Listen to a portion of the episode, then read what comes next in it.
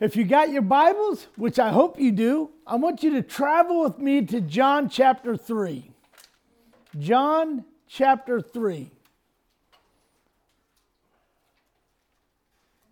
Okay.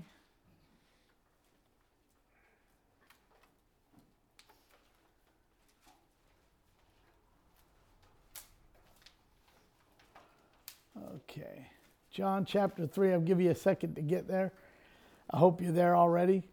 John chapter 3, we read about a man in need of a Savior. His name is Nicodemus. And he's not just your run of the mill, normal, average guy. It's a story about a guy who is in need of a Savior. You know, church, we're all in need of a Savior. Not just Nicodemus, not just the Gentiles and the Jews of yesteryear, but we're all in need of a Savior. So if you're in John chapter 3 and verse 1, there was a man of the Pharisees named Nicodemus, a ruler of the Jews. The same came to Jesus by night and said unto him, Rabbi, we know that thou art a teacher that come from God, for no man can do these miracles that thou doest except God be with him. Nicodemus had a slight problem here. See, he didn't know Jesus was God. so Jesus answered and said unto him, Verily, verily, I say unto thee, except a man be born again, he cannot see the kingdom of God. Nicodemus said unto him, How can a man be born again when he's old? Can he enter a second time into his mother's womb and be born? Again, a confused young man. And Jesus answered, Verily, verily, I say unto thee, except the man be born of water and of the Spirit, he cannot enter into the kingdom of God. That which is born of the flesh is flesh, and that which is born of the Spirit is spirit. Marvel not at what I said unto thee Ye must be born again. The wind bloweth where it lists, and thou hast the sound thereof, but cannot tell whence it came and whither it goeth. So is everyone that is born of the Spirit. And Nicodemus answered and said unto him, How can these things be? Jesus answered and said unto him, Art thou a master of Israel, and knowest not these things? Verily, verily, I say unto thee, we speak that we know, that we do know, and testify that we have seen, and ye receive not our witness. If I told you earthly things, and ye believe not, how shall ye believe if I tell you heavenly things? And no man hath ascended up to heaven, but he that came down from heaven, even the Son of Man, which is in heaven. And Moses lifted up the serpent in the wilderness. Even so must the Son of Man be lifted up. Whatsoever believeth in him should not perish but have eternal life. He's talking about whoever believes in the Lord Jesus shall have eternal life. Father, I thank you again this morning. I thank you for your word. Lord, I ask now that you would just, Father, speak it into our lives. Lord, let these words impact us. Let him change us. In Jesus' name. So, the pressing need of a religious man here is that he is in need of a Savior. And Nicodemus, being a ruler of the Jews, came to Jesus by night. Now, Nicodemus came to Jesus personally. Although he could have sent one of his assistants, he wanted to examine Jesus for himself, to separate fact from rumor. He wasn't interested in what people had to say. He wanted to meet Jesus personally. He wanted to hear for himself. You know, so many times we listen to what the world has to say to us. And we allow the world to dictate to us what we're doing. But, church, we need to step back and listen to Jesus. We need to hear what Jesus has to say. You know, I always hear on the news, it's all I've heard this week. We got to hear the science. We got to listen to the science. We got to do what the science says. But I say, well, when did we stop listening to Jesus? When did we stop doing what Jesus said to do? All of a sudden, now we got to listen to the science and we got to obey the science. Well, Jesus is science. Amen. Who created the science? Jesus. Who created the world? Jesus. Who better to listen to than Jesus? And so we see here that Nicodemus, he, he's, he's, he's trying to understand things. Perhaps he was afraid of what was what his peers and the other Pharisees would say if they saw him visit Jesus during the daytime. So this he goes to Jesus at night. You know, so many people want to let the world know they're Christians, but we only want to do it on our terms. It's kind of like we want to go to Jesus by night. We want to worship Jesus on Sunday and we want to we want to give Jesus glory and honor and praise, but once we step outside of the church walls or outside of the church, then all of a sudden we clam up. We don't want people to know we're secret Christians. And see, Nicodemus, he wanted more. You see, he is a seeking religious man who is lost. He's afraid of public opinion, so he speaks to the Savior. A lot of people go to church Sunday morning, as I said, and during the week, but they never tell a coworker, they never tell a friend, they never even tell their neighbor that they're a believer in Jesus Christ. Well, that's personal. Your religious status is a personal status. People don't need to know that stuff. Of course they do. People are watching us. People are looking at what we're doing, they see how we're responding to things. People know who you are. And the enemy just loves for us to be quiet. You don't want to tell anybody. You don't want to get the backlash of the community. You don't want people to scoff at you. So it's better that you're just kind of quiet and you can go see Jesus on Sunday. I like to visit Jesus every day. I love for the world to know about Jesus every day. I love when I can go to work and they say, Oh, how was your weekend? It was blessed. Jesus was all over the place. And it's great that I can go to work on Tuesday and they say, Oh, how was your evening? It was great. Jesus was all over the place. I'm glad that I can profess that Jesus is my Savior and that I live for Him. He's not living for me. Amen. I want to live for Jesus. I want people to know who I am. Miracles by the Master caught his attention. This is how he knew who Jesus was. What did he say in, in verse 2?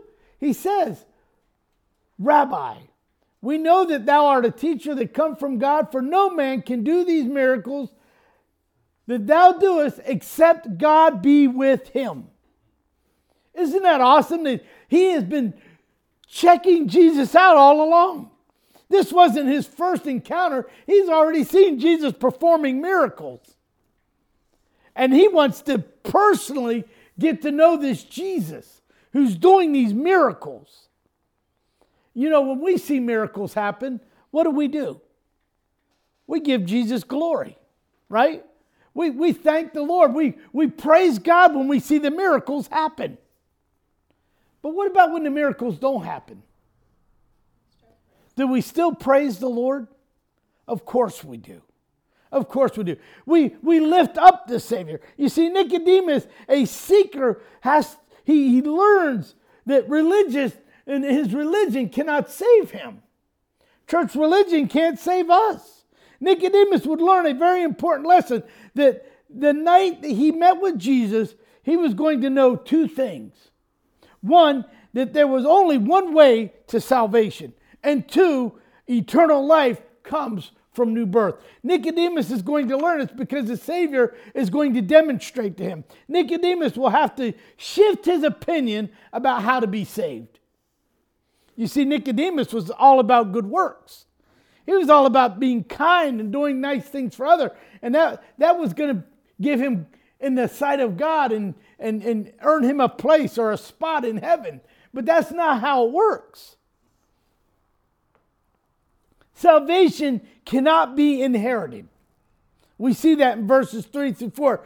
Nicodemus grapples with the thought of new birth. How can a man who, who is born be born when he is old? He's asking a question here. What could this man Jesus be thinking? I'm going to be born when I'm old? How is it I'm supposed to be shrink up and shrivel up and get back into my mother's womb and be born again? He's, he's picturing his size. Now, back in that Old Testament day, men weren't entering into the tent when women had children. Men knew women were pregnant, but when women delivered, only women were in the tent. Men weren't in there.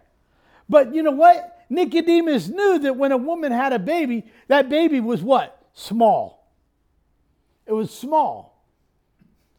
And now Jesus is telling him, unless a man be born again, he cannot enter into the kingdom of heaven. So he's thinking, wait a minute. Now, how is this possible? He, he, he can't wrap his mind around what Jesus is saying.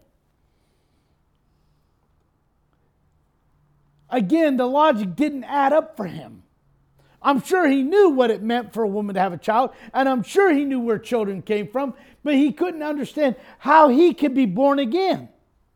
Surely he might have thought, well, I must be, I must have to die and be reincarnated and go back into the womb and be born again. So I'd have to be born twice before I could get into heaven. Well, that'd be a terrible thought, wouldn't it? Oof. To be born again and have to be raised up a second time? I don't know. The first time was kind of rough. I don't know that I'm willing to go for round number two.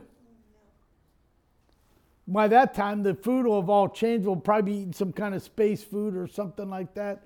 Something I won't like, or something you stick in a little pouch in the oven and poof, it turns into some full blown meal. It probably tastes like plastic. Not that good old pot roast in the pot with the little steamer going off with the with the potatoes and the carrots and, and the gravy that goes on top, uh, along with some cornbread on the side, maybe perhaps, with a big piece of lemon meringue pie for dessert. Anybody got hungry yet? Yes. Woo! Get out the victuals.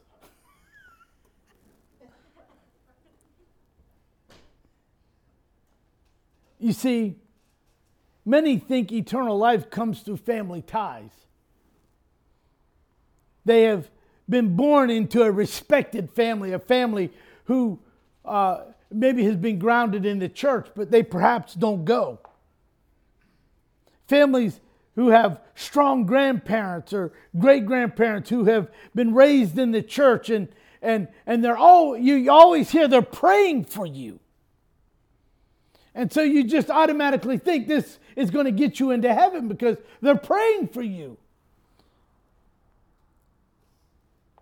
They have to be taught the basics, or they've been taught the basics of the Bible. You know, a lot of people say, I know the man upstairs. Who is that? Who is the man upstairs? I always I love asking it. When people talk to me about the man upstairs, that's an open invitation. That is an open invitation for me. Well, you know, you got to pray to the man upstairs. Well, who is that man you're praying to up there? I love to ask the question. Well, you know. No, I don't know. Who is it? You know, the man upstairs. You mean Jesus? Hallelujah. You're praying to Jesus? Oh, is that who's up there? People, people know there's a God. Okay? People know there's a God. Because when they when they go to when they when they get in trouble or they have an issue or trials and tribulations come their way, what is the first thing they do? They call upon somebody who they know goes to church and they say, Can you pray for me? Now, my sister, me and my sister, we have our bouts. You know, we go back and forth, and she'll say, Brother, I need you to pray for me. I said, What, your prayers aren't working today? She said, What do you mean? I said, You can't pray? I said, you, Your prayers are just as effective as my prayers are. We're praying to the same Jesus, we're praying to the same God. So you just go to the Lord in prayer. Yeah, but you're in the church. You know, you know more how to do it. I said, I do. You mean there, there is a way that we're supposed to pray? You mean I you mean your your situation is different, so I gotta pray differently. How is that? She'll say, Now, why do you give me a hard time? Just pray. And I say, You just pray. You know what your need is. Give it to the Lord. Just, just talk to him like you're talking to me. I said, Because he can hear you. I said, But just know this he already knows about it. Oh, well, then I don't have to pray about it. I said, But of course you do. But why? I said, Because he wants you to talk to him. You see, it's all about the relationship that we have with Jesus. And that's what I try to get people to understand. Your prayer is a relationship with the Lord. It's talking to Him. Nicodemus is wanting to have a relationship with Jesus. And Jesus is trying to get him to understand something. Look, it all, we all work together. We're, we're, we're all good here. Jesus begins to unravel the mystery. How does he do that? He said, That which is born of the flesh, what? Is flesh. That which is born of the Spirit is spirit. So Jesus begins to unravel the mystery to Nicodemus so he can understand. You see, salvation comes through a new birth. The new birth transcends religious opinion. This should not surprise us. But somehow we're always surprised. Jesus told Nicodemus that he shouldn't marvel at it. Sometimes I think we as born again Christians and believers, sometimes I think we get bogged down with the nitty gritty of the Bible. We get bogged down with some of the, the terms and we try to make them, oh, I was talking to Sharon about this. We try to make it um, legalistic. We try to make the Bible legalistic. And the Bible is not legalistic. The Bible is very simplistic. The Bible is very clear. What Jesus said is what Jesus meant. And what he meant, he said. And why did he say it? So that we could grow, so that we could have that personal relationship with him. He didn't make it very hard. Okay, now you got to go this way and that way, and you got to do this and that. And you got to hop over that and jump over this, and you know, and start spitting out this and and screaming about that, and then you'll be saved. Didn't work like that. Jesus said, all you have to do is simply call upon the name of the Lord Jesus Christ, and ye shall be saved. Nicodemus, having a religious background, has nothing to do with salvation. As a matter of fact, you might say that we have a religious background, and that doesn't make us saved. We can say we know everything we know about the Bible, but that doesn't make you saved. You could know from A to Z, you can know from the, from the very first word to the very last word in the Bible, and it doesn't make you saved unless you confess the Lord Jesus Christ as your Savior. You see, some people can tell you the Word of God. I, I know people who are unsaved and they know the Bible front and back. And I'm thinking, how can you know all of this wonderful knowledge? I mean, I've met people, they can quote the scriptures and they're not saved. And I'm like, how could you have all this wonderful knowledge and not have a relationship with Jesus Christ? How could you know all of this stuff and not have that relationship with Him? But people do. People have that. People go to church all over the world every day, every Sunday, every Wednesday night, maybe every Saturday, whenever it is they go, and they can go week after week after week after week, hear the Word of God over and over and over and over again, and not have a relationship with Jesus. Never be saved. I think I might have shared a story like this some time ago when we were in a church in Ocala, Virginia knows where I'm talking about. And there was a an, an older gentleman there, His name was Augie, and his wife's name was Stella. And they always sat in the back. Older couple. We were there, what, 12 years or whatever? And they were there every Sunday morning, Sunday night, and Wednesday night. Whenever they had revival, they were in every service without fail. Every service. And I remember the day he died. And I was talking to his wife, Stella. Beautiful, beautiful lady. Loved the Lord with all of her heart. And I remember saying to her, Well, he's in a much better place. No more suffering, you know, no pain. And you know what she said? I wished I could believe that. They were married 62 years. He went to her, he went to church with her for 62 years and never asked the Lord to be his Savior. How do you go week after week after week, revival after revival, reading the Word of God over and over, and not accept Jesus as your Savior? Church people do it. It's up to us to, to be the Nicodemus, to go to Jesus and to talk to Jesus and to bring people around to the saving grace of our Lord Jesus Christ. Nicodemus was a religious man, but nevertheless, he in fact was lost. And he must shift his confidence from works to grace. Let me give you an example. A lot of people think they have to do charitable deeds for people. In doing so, they may feel that they are racking up points with God.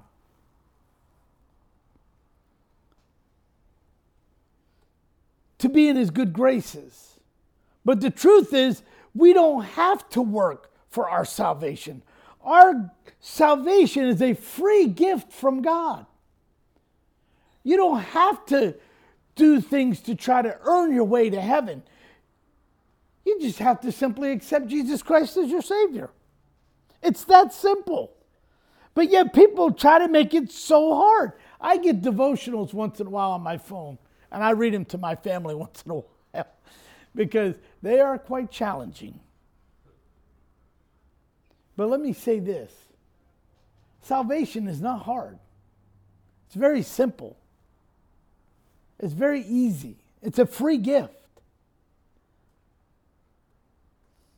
You see, salvation has its roots in God's eternal plan. Eternal life has been God's plan from the beginning of time.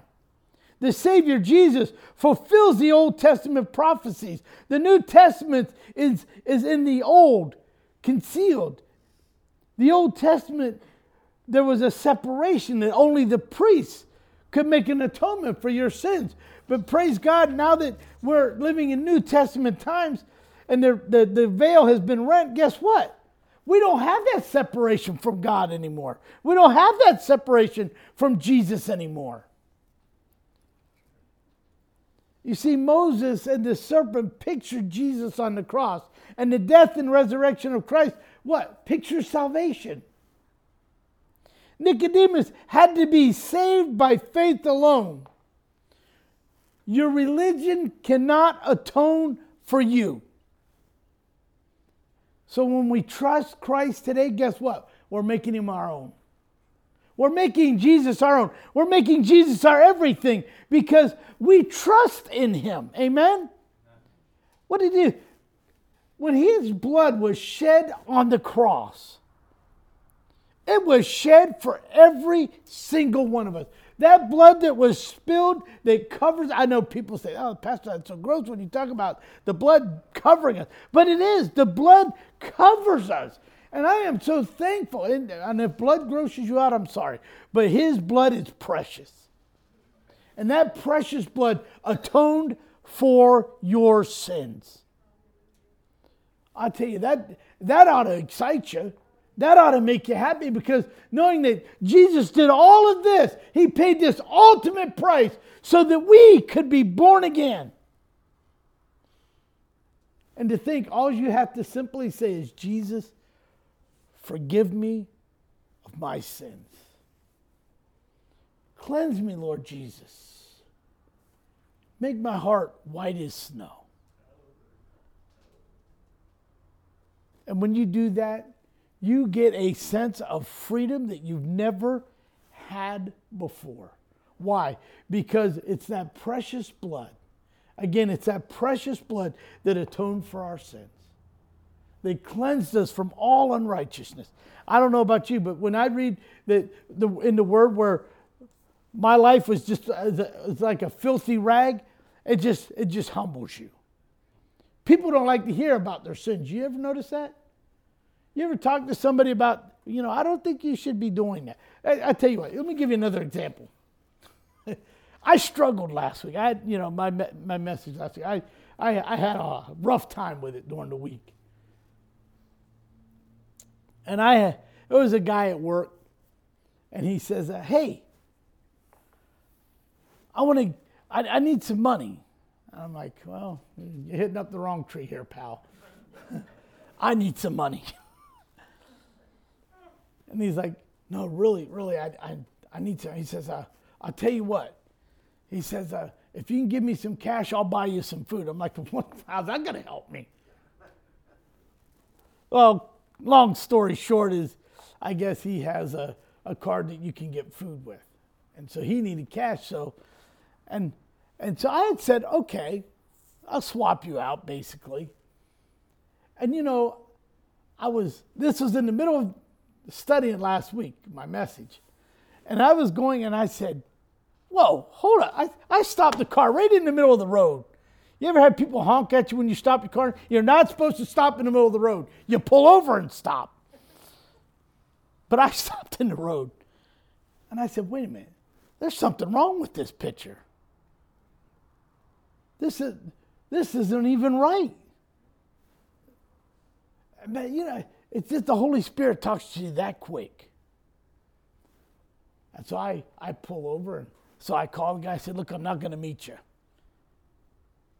He's like, Okay. You know, sometimes the enemy, he tries to trip you up.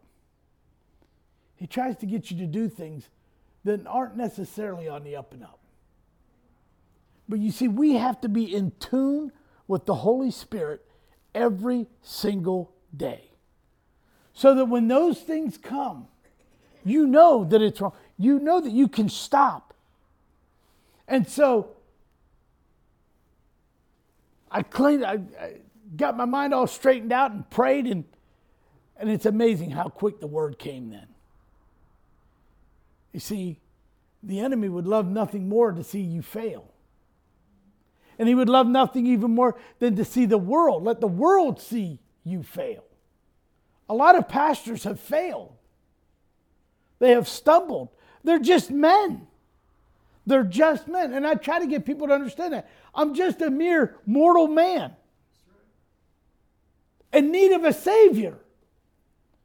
And sometimes we go through trials and tribulations. It's true. The Word of God says so. I know that when, when when going through this with Virginia, I, am like, and, and her emptying her heart out to me, I'm like, well, where is she coming from? She knows better than this. But it was the enemy trying to get me to see something different. Not from her, but from my own thinking. And so I had to shake that off. I said, wait a minute, whoa, whoa, whoa, whoa. No, it doesn't work like that. You see, Nicodemus had a struggle. Nicodemus' struggle was he didn't want the world to see him coming to Jesus. And see, a lot of times the world doesn't want the people in it to see, the enemy doesn't want the, the, the world to see you coming to Jesus. Maybe that's what I'm trying to say. But we have to go to Jesus. We have to trust his word. We have to trust everything about him. And when you begin to trust everything about the Lord Jesus, that precious blood then begins to atone. It begins to wash over you and it begins to refine you. And then you become the man and woman God has created you to be. Because you simply stepped out in faith and trusted Him. Sure, we're all going to stumble. I don't want to claim that into your life or speak that into your life, but yes, we stumble. But we have Jesus to go back to. We have Jesus who's waiting there to pick us up, brush us off, and move us on. Kind of like what we do with little children when they fall and scrape their knee, right? You wipe off the dirt and you kiss the boo boo and you boop boop, get them on their way. Any parent ever done that in here? Nah. I remember when Chelsea would get one tiny, teeny, tiny scratch. You thought somebody tried to kill that child. The way she would scream out. Boys, they scrape up their knee. It's like nothing ever happened. They just go on their way. They weren't. They were going to be tough. Church, we have to be tough because we live in a world today where the enemy is more alive now than he's ever been before, more active now than we've ever, probably have ever seen. And he would love nothing more than to see the body of Christ fold up, dry up, and go away. Church, we have to start taking a stand for Jesus. Don't go to Jesus by night. Go to Jesus every single day. Every opportunity you have, go to Him, talk to Him, pray for others, help others see their way to the cross. That's what we're here to do. That's what our goal is. That's what our function is.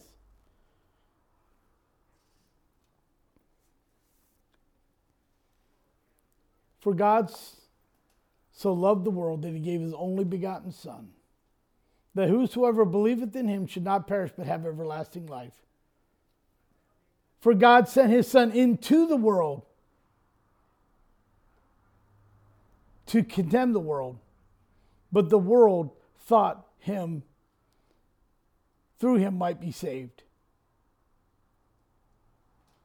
He that believeth on him is not condemned, but he that believeth is not condemned already because he hath not believed in the, in the name of the only begotten Son of God. And this is, you see, Jesus came to bring life. Jesus came to give life and give it more abundantly.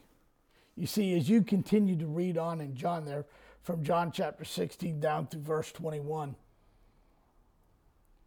you see what Jesus is talking about. See, Jesus was made manifest, his deeds were made manifest, and they're made manifest in our own lives.